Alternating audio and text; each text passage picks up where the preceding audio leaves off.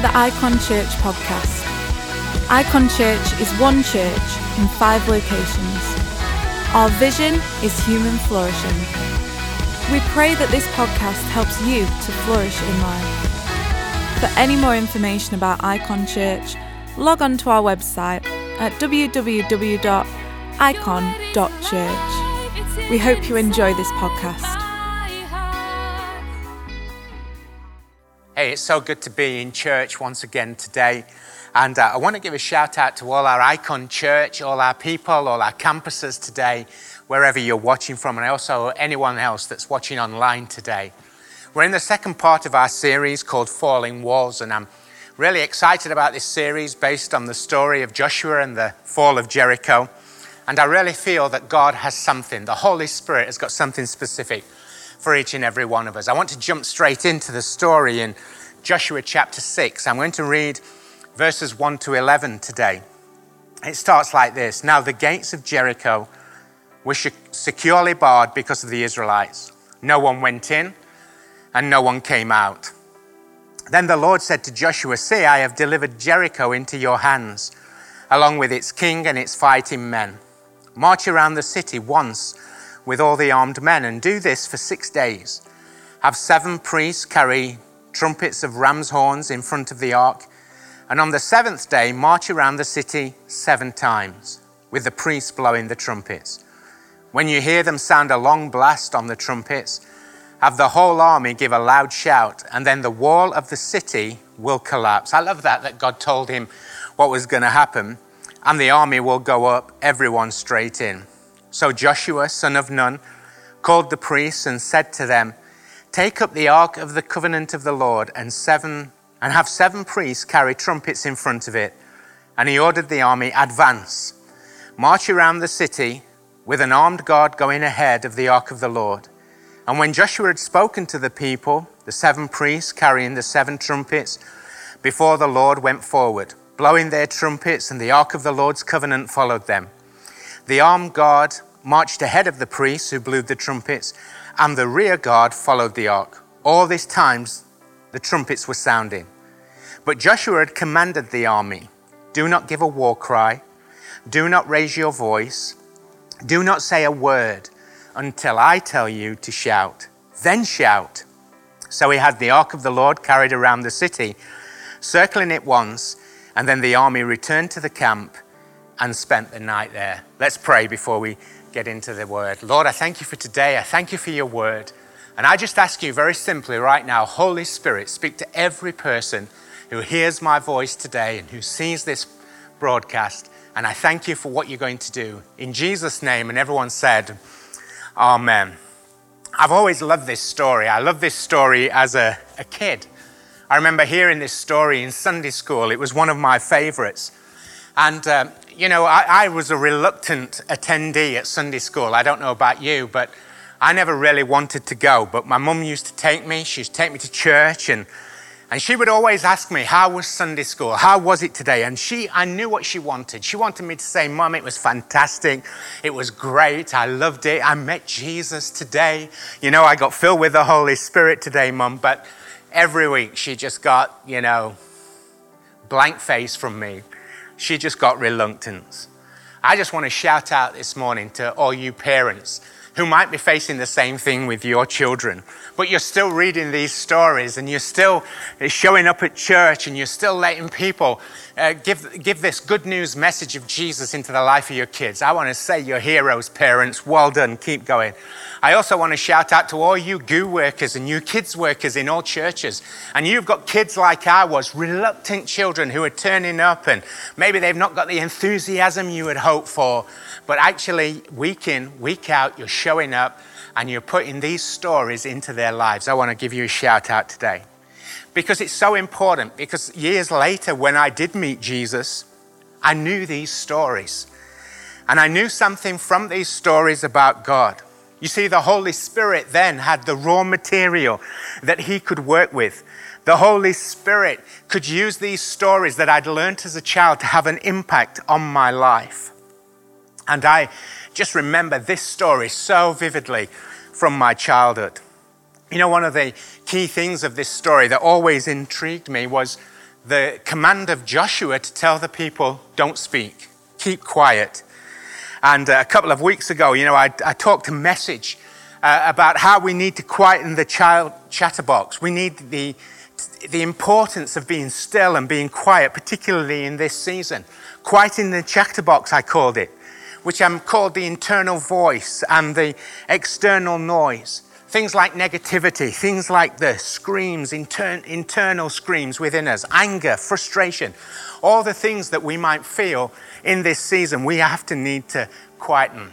And so, the message title I've got for you today, I hope you like it. I'm sure you'll get an emoji for it, is this. Shh. Let me say it one more time. Shh.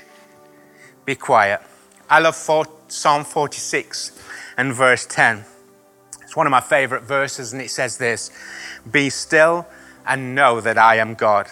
I will be exalted among the nations, I will be exalted in the earth.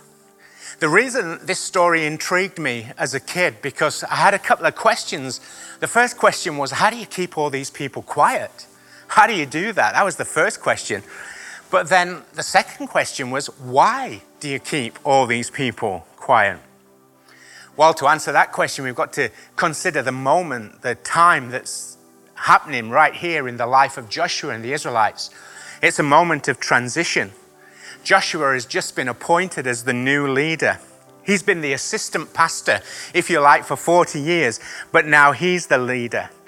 And he's, he's had a great teacher. Everything he's learned, he knows, he's learned from Moses. And what a place to do his apprenticeship under Moses. What a man to learn from. He learned so much, so much good from Moses, so much good from Moses leading the people. But he also learned the bad. He saw in that time as being Moses' assistant, Moses' aide, the good, the bad, and the ugly. And now, in this moment, I believe Joshua is having a throwback. He's having a throwback 40 years when the people were in a similar situation where they'd come out of Egypt and they were ready to go into the promised land, just an 11 day journey to go into the promised land. They'd crossed the Red Sea and now they were ready to go in and claim their inheritance. And Moses did this. He sent 12 spies, one from each tribe, and uh, uh, one from each tribe. And then when those spies came back, he had them speak in front of the whole people, the whole nation. And he got them to tell their story of their reconnaissance mission into the, the land. And so when the spies came back, they blurted everything. They, they talked about how it was difficult, how there were giants in the land. They posted their findings on Facebook. Everybody had an opinion. And 10 of those spies came back and they said, We can't do it. Moses is crazy. This is a terrible plan. There are giants in the land, and we, in our own eyes, look like grasshoppers in the land. Have you brought us here? They accused Moses. Have you brought us to this place only to kill us? But there were two spies Joshua and Caleb. Yes, the same Joshua that we're talking about today. And they said, We can do it. They said, Remember God's promises. Remember that God has called us to this. Remember that God is with us. Remember that a hard place can be a holy place.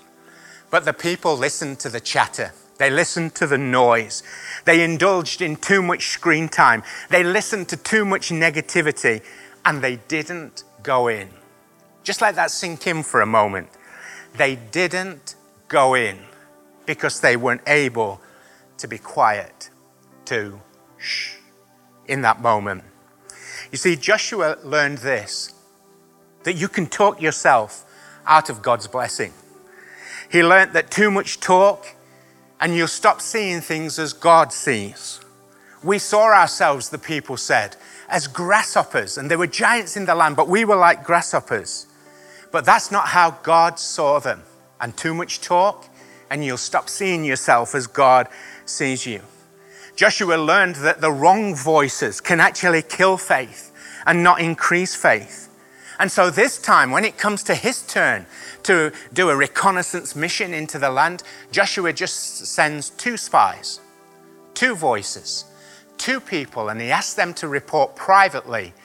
And they are trusted voices and trusted people.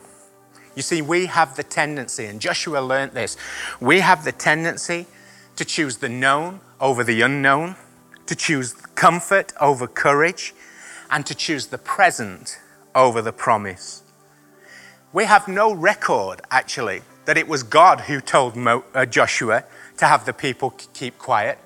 It reads as if this is his idea, and what a great idea it was. They were my questions about quietness, but I also had another question why seven? Why seven days? Why seven times? In the Bible, seven is the number of completion. Uh, some say it's the number of God, the number of perfection, whereas six is the number of man in the Bible. But I think for the answer, we have to go back again to Genesis chapter 1, where God is, the story tells us that God creates heaven and earth in seven days. And at the end of those seven days, God says it's good, it's complete, it's ready. And then he rested. You see, just like in Genesis chapter 1, something new was being born here. A nation that could rest and settle was being born. And, and, and this time, this number, this significance of seven days and then seventh ta- seven times on the seventh day is God saying, This is good. You're now coming into the rest I have for you. You're coming into the promise that I've prepared for you. This is a transition moment, as we said last week, and things will never be quite the same. And in every transition moment, there's obstacles and opposition. For Joshua, it was Jericho, a fortified city. And uh, he would also face many others, many other battles, many other cities, many other problems and obstacles as he was coming in to take the inheritance. But this was the first. And I just want to share three thoughts today on why Joshua's instruction to be quiet is genius and why I think we need to listen to it today. Why we need to quieten our souls, our minds, our chatter right now. Why we need to be, to be still and know that God is still God and that we need to declare that God will be exalted among the nations, that God will be exalted in all the earth. And I just wonder whether this is an opportunity for us to be still, to be quiet, to shush in this moment, just to be still. Three things, and I want to share these with you today. First one is this in the quiet, God changes our perspective in the quiet, God changes our perspective. Let me read verse 2 to you again. Then the Lord said to Joshua, See, I have delivered Jericho into your hands, along with its king and its mighty men. See, God says to Joshua, look. But that's not what God, Joshua could see. When he looked, when he looked at what was in front of him, he didn't see a defeated city. He didn't see a defeated army. No, he saw a fortified city. He saw high walls. He saw thick walls. He saw walls so thick that houses and hostels were built into it. And he saw an army, an army ready to protect their land, an army ready to protect theirs, their city. I believe this is a great moment for us to consider. Because what do you do when the way God talks about you when the way God talks about your life, when the way that God talks about your future is not the way that you see it. When God says something about your situation, but when you look at your situation, it's completely different. What do you do? You do this. You realize that in that moment, God is going to change your perspective. That in that moment of quiet, if you can be still, that God will change the way that you see it. I love the fact of these verses that we see that God speaks from our future. Did you notice that God said to Joshua, See, I have given? He speaks in the past tense. He doesn't say, I am going to give Jericho. He says, No, I've already done it. I've already given it to, to you. And God loves to do this. He did it on the cross. When Jesus is on the cross and he's dying for our sins, he says, It is finished. And of course, yes, that's what is happening right there and right then. But also, Jesus is declaring that everything is now done. And he speaks into our lives and into our present and into our future and says, The work has been done. Now you can receive it and now you can accept it. In Isaiah 54 and verse 1, God says this Sing, O barren woman, You who never bore a child, burst into songs, shout for joy. You who were never in labor, because more are the children of the desolate woman than of her who has a husband. Here, the prophet is saying exactly the same celebrate, sing, praise, worship, as if it's already happened to you. You see, the enemy wants to use our problems to knock our perspective. He wants to use our problems to diminish our faith and to isolate us from our people. He wants to use our problems to put us into lockdown and to cause us to quit. But you can't lock down the Holy Spirit and you can't lock down the church. And I don't know about you, but I'm not quitting. I'm going to change my perspective because I'm not quitting. I'm going to look at my life. I'm going to look at this moment from the future. I'm going to do what God does and say, look what God has done. He's brought us through. He's rescued us. He's delivered us. He's, he's saved us in this moment.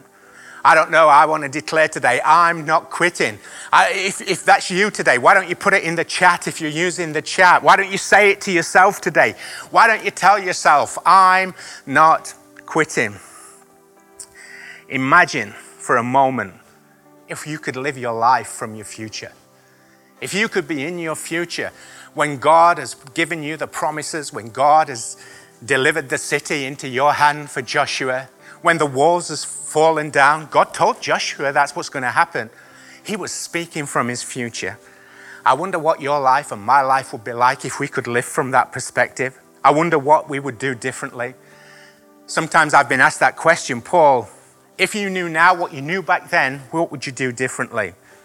And I always answer like this well, I would have trusted more. I would have stepped out with more faith even further. You know, people thought I was crazy sometimes doing what I did, crazy leaving a job and to, to plant churches, but maybe I'd have been even more crazy. Crazy to take steps to get buildings and do things in terms of seeing the church go forward but maybe not being reckless, but maybe I'd have been even a little bit more crazy. Because if they're going to say you're crazy, give them some reason to say it. That's what I think in this moment. And before I move on, I don't want to move on too quick because I believe this is helping somebody. In verse 1, it says this that Jericho was tightly shut up, or it was securely barred because of the Israelites. I feel I want to say this for somebody today. Sometimes the thing you are scared of is scared of you. Sometimes the enemy tries to scare you because he's actually scared of you. He wants you to quit because he knows that if you don't quit, something's coming down the line for you. I believe God is shifting somebody's perspective today. God is changing somebody's thinking. You've been looking at circumstances and situations one way, but today, right there, whether you're in your kitchen, your living room, in your bedroom, the Holy Spirit is doing something in your heart and shifting your perspective. I'm not quitting. I'm changing my perspective and I'm declaring that it's already done. Secondly, in the quiet, God magnifies the promise. I love that. Verse 2 again, it says that God says, See, Joshua, I've given to you the city, but I've given to you the king and its fighting men in the city. Historians and scholars aren't certain what Jericho would have looked like three and a half thousand years ago. They're not certain whether the Jericho that's being spoken about was um, a walled, fortified city with all the inhabitants living in, actually living there, with high and thick walls. A city that would take just over an hour probably to walk around. They're not sure if it's that or whether it was just a military outpost, a fortified military outpost protecting the entrance to where the people lived. A fort, if you like, on the road to the city a fort that maybe had 200 to 250 soldiers living there permanently. We know also it had not just soldiers living there, there was also a brothel and other things as well. But again, whatever it was, the walls were high and the walls were thick and the place was fortified. Whatever it was, the intent was to keep the Israelites from advancing. You see, they were survivors survivors of slavery, survivors of the wilderness, and they were now going to become settlers. They were wanderers who were going to become residents, and they were drifters turning into dwellers. They were learning right now how to be sons and not slaves because slavery was all they'd known for 400 years. Even in the wilderness for the last 40 years, they'd still known slavery. They were slaves to wandering, they were slaves to a hostile environment, they were slaves to a lack of opportunity. And the temptation to surrender, the temptation in this moment just to walk away, must have been huge. But in the quiet, God magnifies the promise. And I love that. See, he says to Joshua, This is a promise. See, I have given you this city. You see, God wanted Joshua to see what he couldn't see. And God wants you and I to see what we can't see. Sometimes we can only see what's right in front of us, but God wants to see the promise, not just the present in this moment. I know I'm speaking to somebody today. In fact, I've got a verse for you. I feel like God gave it to me. It's from this story, it's from earlier chapters, and I want to encourage you read all the chapters 1, 2, 3, 4, 5, 6 of Joshua. But this is chapter 3 and verse 5, and it says this Joshua told the people, Consecrate yourselves, for tomorrow the Lord will do amazing things among you. I believe that God in this season, this is the word I feel I've got, God in this season will cause you to see what you cannot see. He will cause you to expect what you have not been expecting. And He will cause you to believe for what you've not been able to believe for. See, God says to Joshua, He's got a vision for you to see. He's got a future for you to imagine. He's got a day for you to dream about. See, He says to Joshua, I have given to you this city. It's done. It's, as I've already said, it's in the past. You know, when God promises something, it's done. And all you and I have to do is to receive it. He'd promised them a dwelling place. He'd promised them that they would be settlers and they would not have to live the nomadic lifestyle forever. He'd promised that they would be able to build houses, to plant crops, and to do business. And in the quiet, if we can settle ourselves, God magnifies the promise. And He wants to do that for us today. What Joshua could see, looked impossible. It was shut up. Jericho was in lockdown. There were high walls, thick walls, fortified walls. But God wanted him to see the promise and not the problem. And I wonder what promise does God want you and I to see today over the problem? Oh, the problem is real. It's in front of it. We don't need to dismiss it, but we need to see the problem and magnify the, the see the promise and magnify the promise in this season. Focus on the promise not on the problem. And the final thing I want to share with you today is this that in the quiet, God transforms us through the process. I mean, anyone else love the promise more than the process? I mean, maybe you can raise your hands in the chat. Maybe you can, if you sat on your couch, you could just raise your hand. I'm sure I'll be raising my hand just even watching this back because I love the promise more than the process. But I want to read verse 11, the last verse we read at the beginning. And it talks about that first day. And it says this So he had the ark of the Lord carried around the city, circling it once. And then the army returned to the camp and spent the night there. Day one walk around the city, blow the trumpets, be quiet. Don't forget to be quiet. And then go home, go back to the camp. Now, if I was God, and I appreciate that some people think I'm the devil, but if I was God, I would have done this differently. Sorry, God, I know that's a revelation to you, and you could have asked me. I'm here all the time. You could have just asked for my opinion. But actually, I would have done this differently. Day one, I would have said, walk around, blow the trumpets, stay quiet, don't forget to stay quiet. And then at the end of that day, you will hear my still small voice saying, Well done. Well done. Come back tomorrow. Great job. Day two, I would have had the people walk around the city, blow their trumpets, stay quiet. Don't forget, stay quiet because you don't want to talk yourself out the miracle, you don't want to talk yourself out the blessing. But just as you finish that second day's walk around, the first crack begins to appear in the walls. And on your way back to the camp, say to the person next to you, just whisper, it's working. Day three, I would have had the people show up in the morning of day three, and suddenly that crack that was just tiny the night before when you went home was now large. And actually, there were birds living in that crack already. But that's not how God chose to do it, bit by bit one, two, three, four, five, six, day after day. No, six days of nothing. Six days, 10,000 steps a day, trumpet blasts and silence. No cracks, nothing. But I want us to realize today that those six days are not just the prelude to day seven. Those six days are the process, and that in the process, God is transforming us. You see, you and I, we're always in a process with God. You know, He's always working in our lives. There's a line in a song that I love, and it says this Even when I don't see it, you're working. Even when I don't see it, you're working. Even when I can't feel it, you're working. You see, wouldn't it be easier if we always knew the plan? Wouldn't it be easier if we always knew the end? But God wants us to trust Him and to trust the process. God wants us to keep turning up for the process. God wants us to value the process. He wants us to value day one, day two, day three, day four, day five, day six, even though we see nothing, knowing that on day seven, God is going to move. You see, they, God was turning them in this moment.